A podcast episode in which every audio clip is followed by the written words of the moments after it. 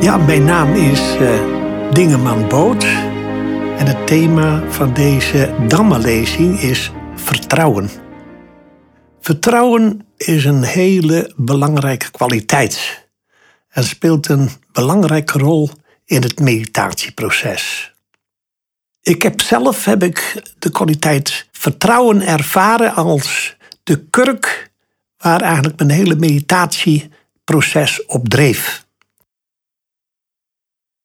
Vertrouwen is belangrijk in het boeddhisme. Vertrouwen is belangrijk in het christendom.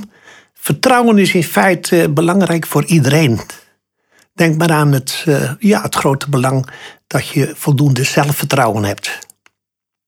Vertrouwen is ook een hele belangrijke medicijn tegen angst. En vertrouwen is wat de meditatieproces betreft belangrijk in het begin van je meditatieproces, maar het is ook belangrijk later, wanneer je dus meer ervaring hebt. In het boeddhisme kent men vijf spirituele eh, krachten. Ja, dat is uh, vertrouwen, dat is inzet, dat is gewaarzijn, concentratie en wijsheid. De bedoeling is dat deze vijf spirituele krachten ontwikkeld worden om zo, ja, tot, zo tot bevrijding te kunnen komen. Het begint dus met vertrouwen. Vertrouwen is belangrijk om te kunnen komen tot motivatie en vanuit, vanuit die motivatie om te kunnen komen tot inzet. Dit vertrouwen ontleen je in het begin, als je begint, doordat je iemand hebt ontmoet die misschien iets over de meditatie heeft verteld en misschien daar ook iets van uitstraalt. Het kan ook zijn dat je een tv-uitzending hebt uh, meegemaakt en hebt gezien. Het kan ook zijn dat je er iets over gelezen hebt. Je begint dan in het algemeen met het volgen van een introductiecursus of je sluit je aan bij een zitgroep. De motivatie om dat, doen, om dat te doen is meestal dat je wat rustiger wil worden. Je hebt te maken met onrust in jezelf, wat telkens weer de kop opsteekt.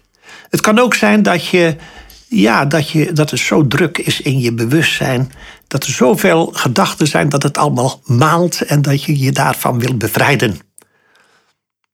Er zijn ook wel mensen die aangeven, als ik vraag waarom kom je naar de meditatie, dat ze zeggen, ik wil dichter bij mezelf komen. In het begin wordt dat vertrouwen erg op de proef gesteld. Want het zitten gaat meestal gepaard met de nodige pijn. Een pijntje hier en een pijntje daar. Daarnaast is, blijkt het ook heel moeilijk te zijn om tot een, uh, ja, tot een goede concentratie te komen. Je gedachten die vliegen alle kanten op. En terwijl je dan misschien dacht om tot rust te komen in de meditatie, kun je soms in het begin meemaken dat, je, ja, dat het nog drukker wordt. Omdat eh, ja, je kunt het niet ontvluchten. Het komt allemaal nogal op je af. Dat is ook de reden dat de helft van de deelnemers aan een introductiecursus na afloop afhaakt. En van de deelnemers die dan doorgaan, is er weer een flink deel dat binnen een jaar stopt of na een jaar stopt. Omdat ze het allemaal toch te moeilijk vinden en het ook niet op kunnen brengen thuis te mediteren. De mensen die wel doorgaan, hebben in het algemeen dus wel voldoende vertrouwen in de meditatie. Of dat ze vrij snel de positieve effecten van de meditatie gaan ervaren. Want naarmate je langer bezig bent vanuit een goede motivatie, ga je merken dat je vertrouwen in het meditatieproces versterkt wordt door de positieve ervaringen als effect van de meditatiebeoefening. Maar ook als je over meer ervaring eh, kunt beschikken en de positieve effecten van de meditatie ervaren hebt, kan je vertrouwen toch nog behoorlijk op de proef worden gesteld. Zo kun je te maken hebben met zware vormen van dukkha. En met dukkha wordt bedoeld allerlei ja, vormen van pijn, van lijden. Dat kan dus nu te maken hebben met iets wat nu plaatsvindt. Maar het kan ook zijn dat je te maken krijgt met pijn van vroeger. Wat je hebt weggestopt, maar in je meditatieproces weer naar boven komt. Dat kan zijn verdriet, dat kan zijn kwaadheid of angst, of een combinatie hiervan. Belangrijk is, is het om in te zien en vertrouwen te hebben dat dit een positieve ontwikkeling is. Omdat je daardoor de gelegenheid krijgt om te leren anders hiermee om te gaan. Door bereid te zijn deze pijn toe te laten, dus je ervoor te openen, kunnen we ons van deze pijn bevrijden. Daarom wordt ook altijd gezegd dat pijn de poort vormt naar bevrijding. Als de pijn te heftig is, te zwaar, kan het raadzaam zijn hulp te zoeken bij een psychotherapeut. Wat je ook kunt meemaken in de meditatie, dat je het gevoel hebt dat er helemaal niks gebeurt. Je bent aan het mediteren, maar er gebeurt helemaal niks. En je hebt het gevoel, waar ben ik eigenlijk mee bezig? En je hebt dan de neiging om ermee te stoppen. In het oosten hebben ze daar een speciale term voor, rolling the mat. En dat betekent dus dat zo iemand opstaat, het, eh, het matje oprolt en naar huis toe wil gaan, omdat hij het niet meer ziet zitten. Maar ja, gelukkig is er dan toch in het algemeen wel een leraar die de betrokken leerling laat zien dat dit een normaal verschijnsel is, dat het ook bij de meditatie hoort, zo'n fase, en dat ze vertrouwen moeten hebben om dit ook gewoon toe te laten.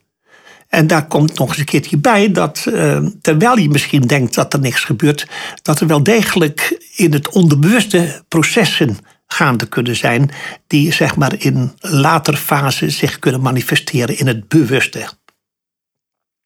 Nou, dan hebben we ook te maken met angst.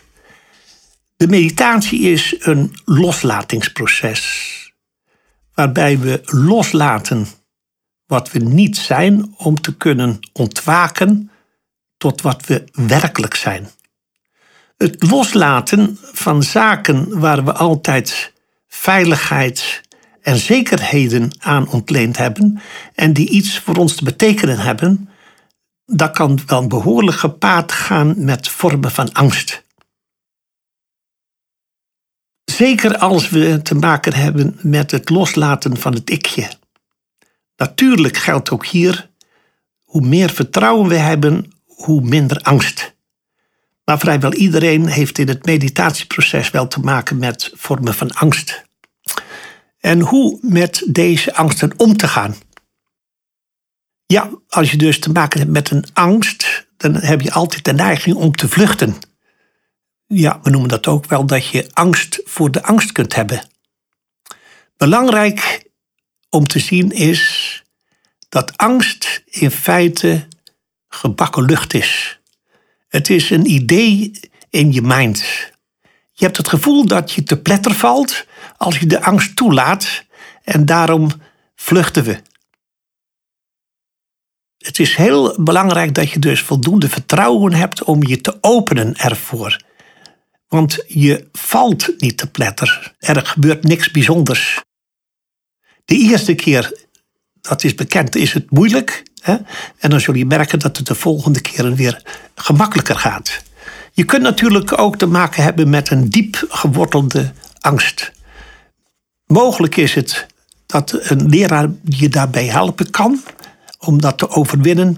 Maar in sommige gevallen is het ook hier raadzaam om naar een psychotherapeut te gaan. Om te kijken of die je kan helpen van deze ja, diep gewortelde angst.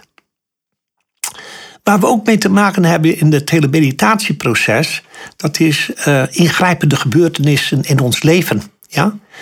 Je kunt zo bijvoorbeeld te maken hebben met uh, ja, dat je een nieuwe baan hebt, of dat je te maken hebt met een scheiding, een verhuizing, of de geboorte van een kind.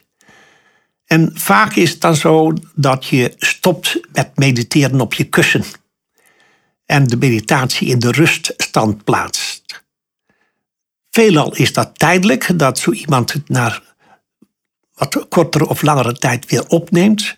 Maar er zijn natuurlijk ook wel mensen die, uh, ja, die helemaal afhaken. Of wat ook wel eens gebeurt, dat ze na zoveel jaren er toch weer toe komen om het op te pakken. Dat gebeurt ook.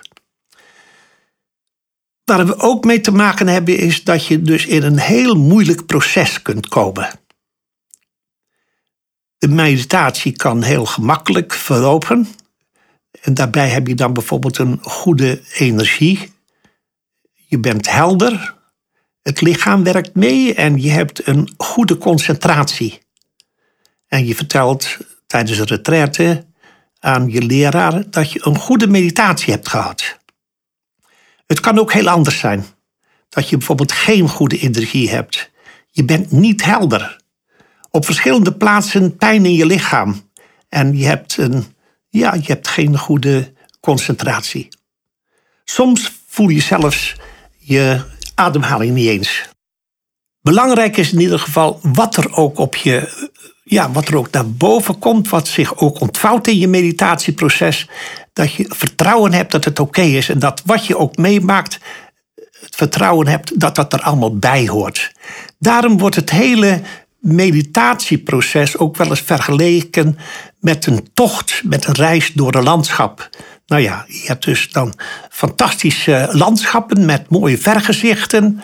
Maar je kunt ook zeg maar, te maken hebben met de dorheid van een woestijn, droog enzovoorts. En ja, je pad kan ook wel eens gaan langs een afgrond. Maar het wordt er allemaal bij.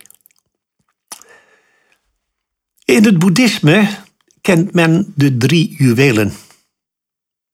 Die drie juwelen spelen een hele belangrijke rol. Waarom worden ze juwelen genoemd? Wel omdat ze als kostbaar ervaren worden. Deze juwelen zijn de Boeddha, de Dhamma en de Sangha.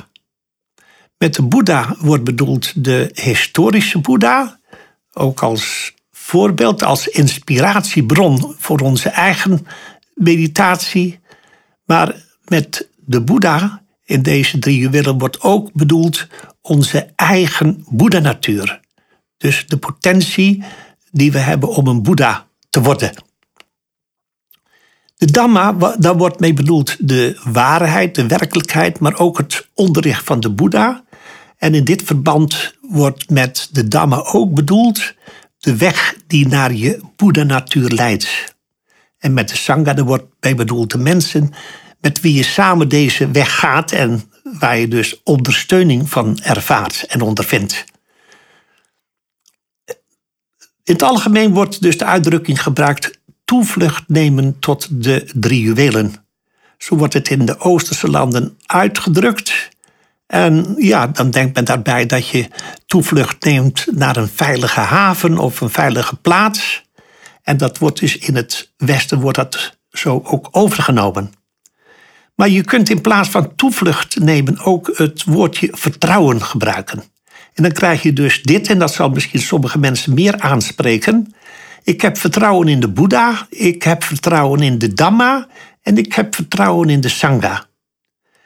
In het meditatieproces is het van belang, ja, van groot belang, dat je vertrouwen hebt in je Boeddha-natuur en het pad wat daarheen leidt. Want ja, dat, dat vertrouwen, dat, dat levert jou de motivatie en de inzet om dat meditatieproces te ondergaan. De Boeddha-natuur kun je ook omschrijven als, ja, dat wordt ook wel zo eens genoemd, het goddelijke in je. Of je essentie. Of ik heb ook wel eens een leraar, meegemaakt, die had het altijd over je heelheid. Het beoefenen van vipassana-meditatie is in vertrouwen het pad gaan naar onze Boeddha-natuur. Deze Boeddha-natuur hoeven we niet meer te verwerven. Deze Boeddha-natuur is in ons reeds aanwezig. Het is onze essentie. Daarom wordt het proces wat we ondergaan ook wel aangeduid als ontwaken tot onze Boeddha-natuur. In het meditatieproces zijn we bezig de obstakels daartoe op te ruimen. En wat zijn deze obstakels? Nou, dat is begeerte, verlangens natuurlijk die daaruit voortkomen en in het algemeen ook gehechtheden. Daarnaast haat, maar ook vormen van kwaadheid en angst. En als derde onwetendheid. Deze drie worden ook wel ja, met een mooi woord genoemd de drie verduisteringen of de drie kaleza's. En het uh, opruimen van deze obstakels, dat noemen we het cijferingsproces. Ja, naarmate je dus meer en meer, ja, je hebt gezuiverd van deze drie obstakels, zul je meer en meer ook tot vrede komen. Men zegt dus, wanneer ze allemaal opgeruimd zijn, dan is er alleen maar vrede. Begin iedere meditatie, dus ik raad aan om iedere meditatie te beginnen met drie keer hardop deze drie uh, juwelen te reciteren. Ik heb vertrouwen in de Boeddha, ik heb vertrouwen in de Dhamma en ik heb vertrouwen in de Sangha. Ja, dat vertrouwen dat speelt zo'n belangrijke rol, zowel in de meditatie als in het dagelijks leven. Zo is het ook belangrijk dat je vertrouwen hebt in de transformerende kracht van de meditatie, of in zijn algemeenheid het gewaarzijn. Ja? Iedere keer, iedere keer wanneer je dus mediteert, ben je dus in feite bezig om die transformerende kracht inhoud te geven. En als je dat goed ziet en daar ook zelf ook eh, van overtuigd bent, zal dat ook ja, een enorme kracht geven aan je motivatie. Heb ook vertrouwen in de in ons aanwezige helende kracht. Ja? Deze helende kracht is in ieder van ons aanwezig. Zoals ook de genezende kracht in ons lichaam aanwezig is. Als we bijvoorbeeld een wondje hebben of als we ziek zijn, dan doet het lichaam er alles aan als met een helende kracht die gericht is om weer tot genezing te komen. En zo is het ook met de helende kracht die in ons aanwezig is, die gericht is om te komen tot onze essentie, tot onze Boeddha-natuur. Wat ook heel belangrijk is, dat je vertrouwen hebt in de wijze waarop de meditatie zich ontvouwt. Ja, je kunt het ook nog anders uitdrukken. Het is ook belangrijk dat je vertrouwen hebt in de wijze waarop het leven zich ontvouwt.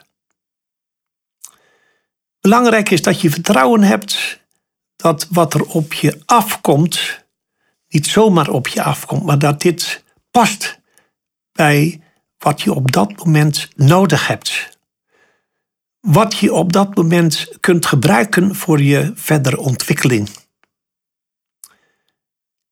Probeer in te zien dat het zinloos is je te verzetten tegen wat er op dit moment op je afkomt. Nisargadatta die heeft de volgende uitspraak gedaan waar we ook ons voordeel mee kunnen doen. En die uitspraak die luidt: de omstandigheden waarin je verkeert zijn de meest gunstige die je maar bedenken kunt. Eh, ik wil afsluiten met uh, aan te geven wat je kunt doen om je vertrouwen te versterken. De Boeddha adviseerde, als je onvoldoende vertrouwen hebt, het gezelschap te zoeken van iemand die dat vertrouwen wel voldoende heeft. En het gezelschap van negatief ingestelde mensen te vermijden. Voor mensen die al langer mediteren, kan het zinvol zijn terug te blikken in de vele positieve effecten die je hebt gerealiseerd en die het meditatieproces je gebracht heeft. Met andere woorden, tel je zegeningen. Het valt altijd weer op dat mensen die een retraite hebben gevolgd, merken dat hun vertrouwen en daarmee hun motivatie in de meditatie is versterkt. In algemene zin blijkt mediteren dus het beoefenen van gewaarzijn, het ontwikkelen van gewaarzijn, het vertrouwen versterkt. Ook het deelnemen aan een zitgroep of meditatiecursus en daarmee het contact met een sangha draagt bij aan het versterken van je vertrouwen. Het dagelijks lezen van een stukje in een geschikt boek werkt inspirerend en daarmee versterkend voor je vertrouwen. Het regelmatig reflecteren op wat je ervaren, gehoord of gelezen hebt, eh, versterkt ook je vertrouwen. Het dagelijks maken van een wandeling, zo mogelijk in de natuur, versterkt je vertrouwen op een hele natuurlijke wijze. Jezelf afvragen: wat is mijn motivatie om dit pad te gaan? Is ook heel, heel nuttig, ja? En kan je vertrouwen versterken. Denk ook eens aan de vele verhalen die allemaal tot uitdrukking brengen dat we een schat met ons meedragen. Ja? Het is ook goed om te beseffen dat we steeds te maken hebben met natuurlijke processen. Met andere woorden, de dans danst zichzelf. Als je onvoldoende vertrouwen hebt, kun je dagelijks op vele momenten gebruik maken van de volgende affirmatie. Dat mijn zelfvertrouwen mag toenemen. Dat mijn zelfvertrouwen mag toenemen. Naarmate we meer vertrouwen hebben en zo meer in staat zijn om los te laten. Hoe meer we los kunnen komen, hoe meer we komen tot innerlijke vrede. Als we alles loslaten, is er alleen maar vrede. We hebben dan vrede met ieder moment, ongeacht wat er is. We hebben dan geen voorkeuren meer, omdat we niet meer hechten aan het prettige en geen afkeer meer hebben aan het pijnlijke. Ja, tot slot volgt hier een gedicht van een Chinese meditatieleraar. Ja? De naam is wat moeilijk om, om, om dat uit te drukken. De titel van dat gedicht is De geest van vertrouwen. En ik lees het eerste stukje voor. De grote weg is niet moeilijk voor wie geen voorkeuren heeft. Als aantrekking en afkeer beide afwezig zijn, wordt alles helder en onversluierd. Maak je echter het kleinste onderscheid, dan wijken hemel en aarde oneindig ver uiteen. Wil je de waarheid zien, vermijd dan kiezen en uitzoeken. Begeerte en afkeer zijn de ziekte van de geest. Als je de diepste betekenis van de dingen niet begrijpt, wordt je onontbeerlijke gemoedsrust verstoord. Dank u wel.